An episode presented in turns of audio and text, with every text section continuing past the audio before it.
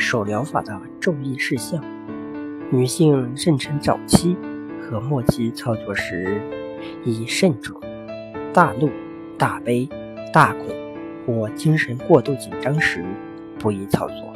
老人、儿童操作时不可用力过度，通常用指腹即可。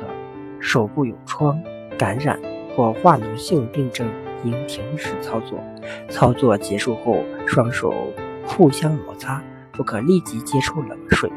保健或治疗必须按程序进行，不能忽断忽续，否则会影响疗效。操作结束，患者要及时饮用温开水三百到五百毫升。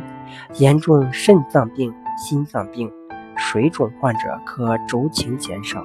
另外，手部牵引必须做到轻、慢、缓、柔，勿施以暴力。